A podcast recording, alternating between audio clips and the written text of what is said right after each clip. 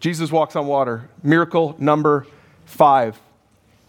You can't choose the timing or frequency of storms in your life, but you can choose to respond in faith to the God who rescues.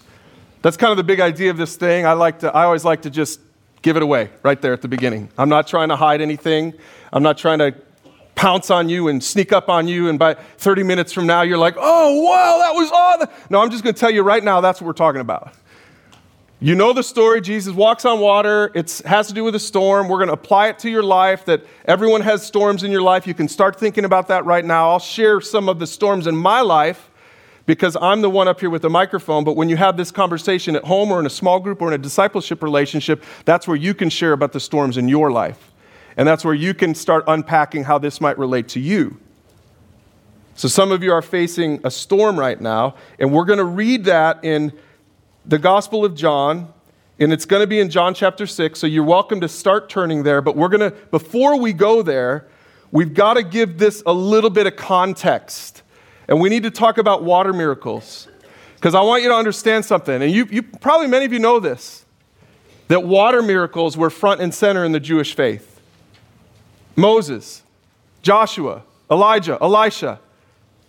Water miracles were a thing in the Jewish faith. And so when Jesus walked on water, he proved again that he's that God. That he's the God who rescues. When Jesus, we haven't even read it yet, but spoiler alert, Jesus is going to walk on water. Isn't that cool? Yeah, some of you are like, I never knew that. That is really cool. I can't wait to read that story. But Jesus is going to walk on water. And I know we've probably all heard it a million times, but I want you to know, I want you to think about the context of this for the Jewish disciples. They grew up knowing, hearing stories of water miracles.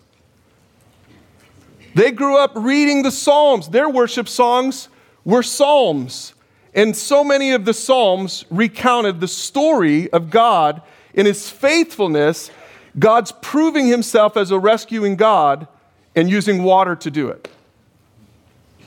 Now, I bet you so many of you could probably stand up here and explain what I mean by that, because you, you know, many of you know the word, but let's look at it together. Moses, when, when Moses parted the Red Sea, before he even did all that, Exodus chapter 3, verse 7 says this The Lord told Moses, I have certainly seen the oppression of my people in Egypt. I've heard their cries of distress because of their harsh Slave dri- drivers, yes, I'm aware of their suffering. So I have come down to rescue them. So this is Moses, this is God speaking to Moses from the burning bush.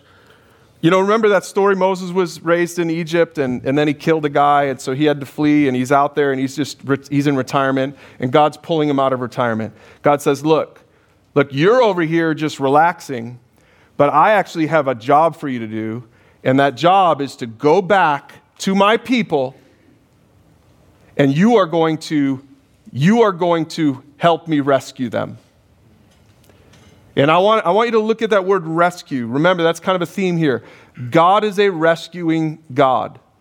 God is a rescuing God. Another word for that is salvation. God is a God who saves. So here, here God is coming to Moses saying, I want you to do this. I want you to go and rescue them. So you know the story. He goes back, he, he rescues him. By the way, I love it. I love that that the first miracle of Moses is to turn water into blood, which represents the judgment of God. And you know what the first miracle of Jesus was in John chapter 2? And this is, this is lesson number one in this series, if you want to do this. The first miracle of Jesus was to turn water into wine. And wine, Psalms, the psalmists say wine represents joy. Wine represents joy, water represents blood. Moses' first miracle revealed something about God's nature, which is that he is a God who can judge. But when Jesus came, he wanted to reveal something else about God's nature, which is that he is a God who brings joy. Which is just what John 10:10 10, 10 says when Jesus said, "I have come that they might have life and have it to the full." which is just what John 20 says when John says, The reason I've picked these seven miracles is because I want you to believe in the God who rescues, and that by believing you might have life. Another word for life is joy. Young people, God wants you to have a life full of joy. You should be the envy of your schools because you're followers of Jesus. Now, I know from a certain perspective, everybody's looking at it and you're thinking, no, they're the ones having all the fun. No, trust me. Just give it a little time. When you follow God, He rescues you. Psalm 77, verse 19, it says this I said the Psalms were the songs that the people of Israel sang. Your road led through the sea, your pathway through the mighty waters, a pathway no one knew was there. Right? Because what, what they're talking about, what he's, the psalmist is talking about there is when Moses takes the, the people of Israel and they start heading out to the promised land, and oops, someone put a sea in the way, right? But that, that was the first water miracle. Then God parted the sea, they walked through. As soon as they got through, then the, the Egyptians followed them through, and, they, and the sea crashes in over them, and they all drown. And you go read the Psalms, and you, they sang about that all the time. All the time. One of the questions this week in your discussion, if you're going to disciple someone with this topic, question one is share a miracle story that your family will or does pass down for generations. That's a great thing to talk about, parents. That's what the Israelites did. They talked all the time about the God who rescues. They shared these stories and these, they passed these stories on. Now, we hope every generation has their own stories, but it's still helpful for you to share about the stories in your generation. God did this. Here's what God did here. Here's what God always works. He's a rescuing God. It's what he loves to do. And that's, that's the first water miracle. Now, another water miracle was, of course, the crossing of the Jordan River. And you find this in Joshua 3 7. The Lord told Joshua, Today I will begin to make you a great leader in the eyes of all the Israelites. They will know that I am with you just as I was with Moses. And so, this, again, if you want just a quick little history lesson, so that the Israelites through Moses go through the first water miracle, they go through the Red Sea, they, get, they wander in the desert for 40 years because Moses is a guy, right? He's too proud to ask for directions. 40 years in the desert, right? Same old, same old. And finally, they get to the edge of the promised land, but there's a river there, the Jordan River.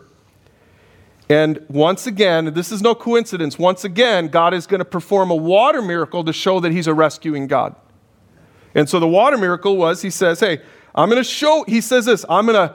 I'm going to show the people. I'm, I want you to pay attention. I want the people I want your generation, Joshua, which was the next generation, I want your generation to know that I am with you like I was with Moses. So the water miracle is, some, is something that proves the identity of the, of the, of the leader.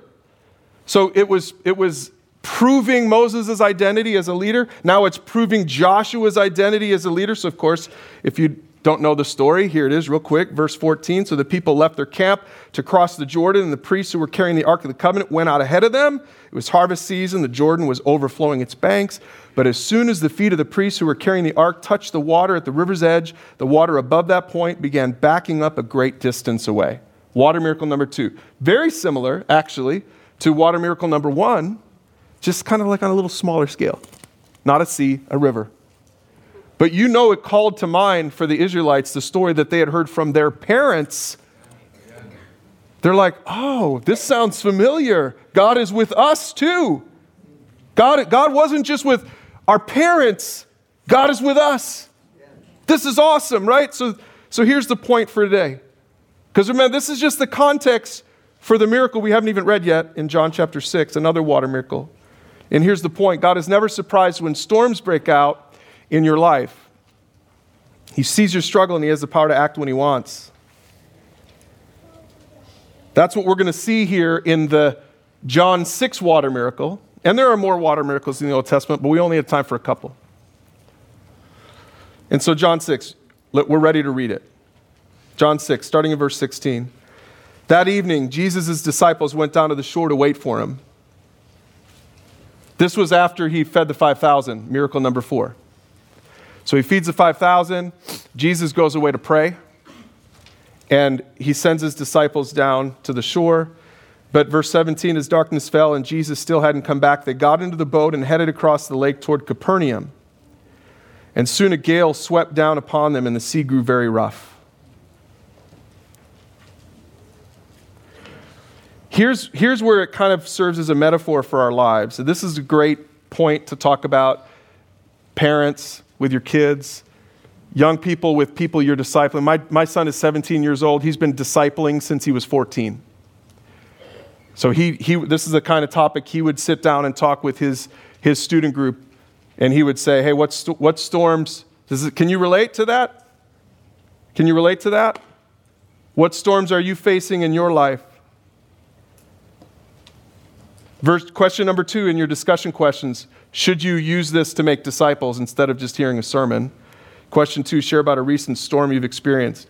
Whom did you turn to for help? Because it's easy to it's easy to say, oh, I, I turn to my parents or I turn to you know my principal or my teacher or a friend or my friend group or whatever. The truth is that following Jesus is not a storm-free guarantee. It's actually the opposite. Some people are out there preaching that come follow Jesus, he'll make you healthy and wealthy. That, that's not in the Bible. I think the disciples would, would like scoff at that. Like, are you serious? Do you know our story? Following Jesus is the opposite of a storm free guarantee. He doesn't, he doesn't, God doesn't guarantee that you will not face a storm. On the, on the contrary, He guarantees that you will face a storm. But what He says is, I'll be with you in the storm. That's the difference. Amen. So you can trust in Him. And by the way, you might feel like God's not watching. Sometimes in your storm, I've been through some storms in my life that I've questioned Is God watching? Is He even paying attention? Doesn't He love me? Like I'm one of the good guys. I was diagnosed with cancer year, 10 years ago. And um, I didn't die. Some of you look concerned. It turned out okay. It was good. It turns out it wasn't cancer. They misdiagnosed me. It was a blessing God gave me that for three weeks my wife and I thought I had cancer. The doctor said this thing's eating away the bones in your body. That's not like a good diagnosis. And he showed us proof. He showed us proof of it with the scans. So for three weeks, we were like just lump in our throat. But at the end of the day, it wasn't, it wasn't that. The doctor misdiagnosed it. But we, we had to walk, we had to kind of pretend walk through a storm. And many of you in here don't, don't just pretend that. You've had to for real walk through that storm. Some of you might for real be walking through that storm right now. That's hard. It was hard. And I, I wrestled with God for those three weeks. I'm like, God, I don't get it. I would look out the window at the hospital and I would see people just going about their business. I'm like, I want to be those people. I just want to be going about my business. I don't want to be here. I don't want to be in this place. But God allowed me to experience that, and He taught me through that, like, I'm God, you're not. You need to depend on me. It's easy to depend on God when things are great. It's easy to worship God when things are great. But when things are hard, that's, I think, that's where our, that's where our faith gets tested. I love the Mark account. You know, John, this is, we're looking at this in John 6, but the same story is is recounted by Mark in Mark chapter 6, and he adds a little more context. He says this in verse 48 Jesus saw, he was up there praying on the shore. The disciples were on the sea. He saw that they were in serious trouble, rowing hard and struggling against the wind and the waves. And about three o'clock in the morning, Jesus came toward them walking on the water. And I want you to notice two things about it in this part in Mark's account. Number one, Jesus was watching them in their struggle, they didn't know it. They had no idea he was watching. They didn't know where he was. They were waiting on shore and he never showed up, so they finally just got in the boat and went. They had no idea where he was. And you know where he was? He was on shore watching them. So some of you are like, I don't know if God's even watching. Trust me, God's watching. He's paying, it, he might be, number two, he might not act right away, which he didn't, because look, it says then about three in the morning, he finally goes out there. We don't really know when he started watching, but it might have been 11 o'clock, midnight, 1 in the morning. So he waits for two or three or four, who knows how long he waits. He watches them struggle. He watches them, he knows that they're full of fear, of fear and anxiety, but he doesn't act right away. And God still works like that. He still does that. Again, a great thing to talk about with someone in your own life if you're facing a storm. But I want you to know this Jesus is watching, He's not unaware. He might not be acting right now at the moment, but he has the power to act in his time, on his timeline, not on your timeline. He did it in the Red Sea. The Israelites were in bondage for 400 years before that water miracle. He did it for the Jordan River.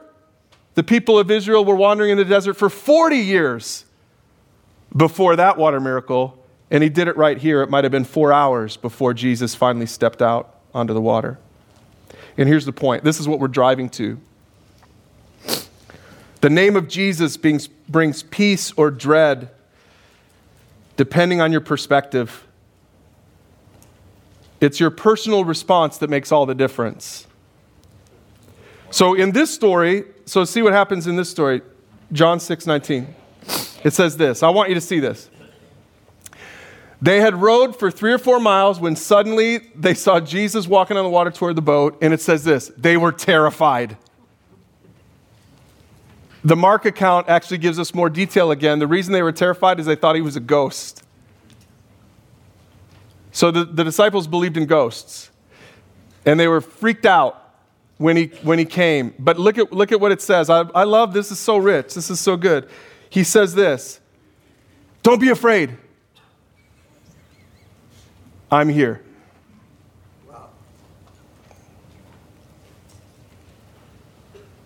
I, I want you to see in, in my Bible, there's a note, there's a little note on that, on verse 20. I don't know if your Bibles have this, but verse, verse 20, it says this. Another translation, what the disciples might have heard right here, is the I am is here. That's, that's probably what they heard. The I am is here. Now you say, well, where? I mean, you probably know this, but you know where that comes from. It comes from, let's go back to Exodus 3, verse 14. Right after, right after this, we're back to the first verse, first scripture we looked at. You know, Moses is being called, he's talking to God in the burning bush, and God says, I'm going to send you back. I'm going to send you back to rescue the people. Water miracle to, to, to be coming soon.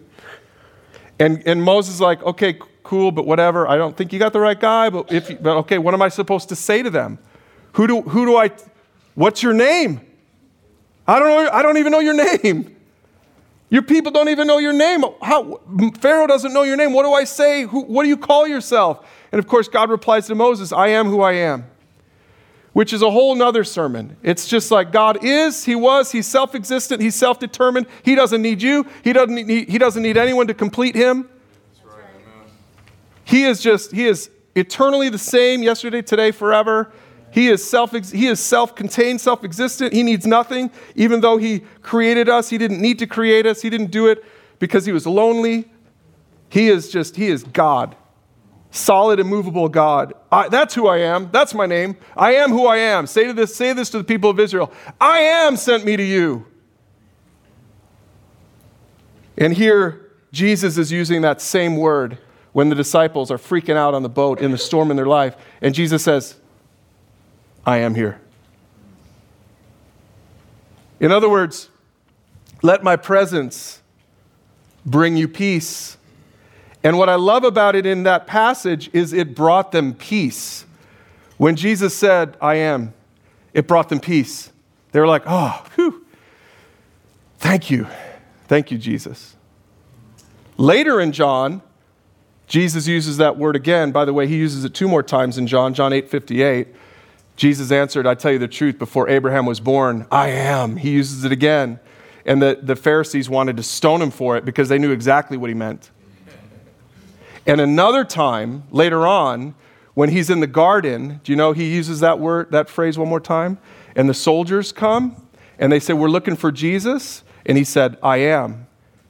He, and they fell back in fear.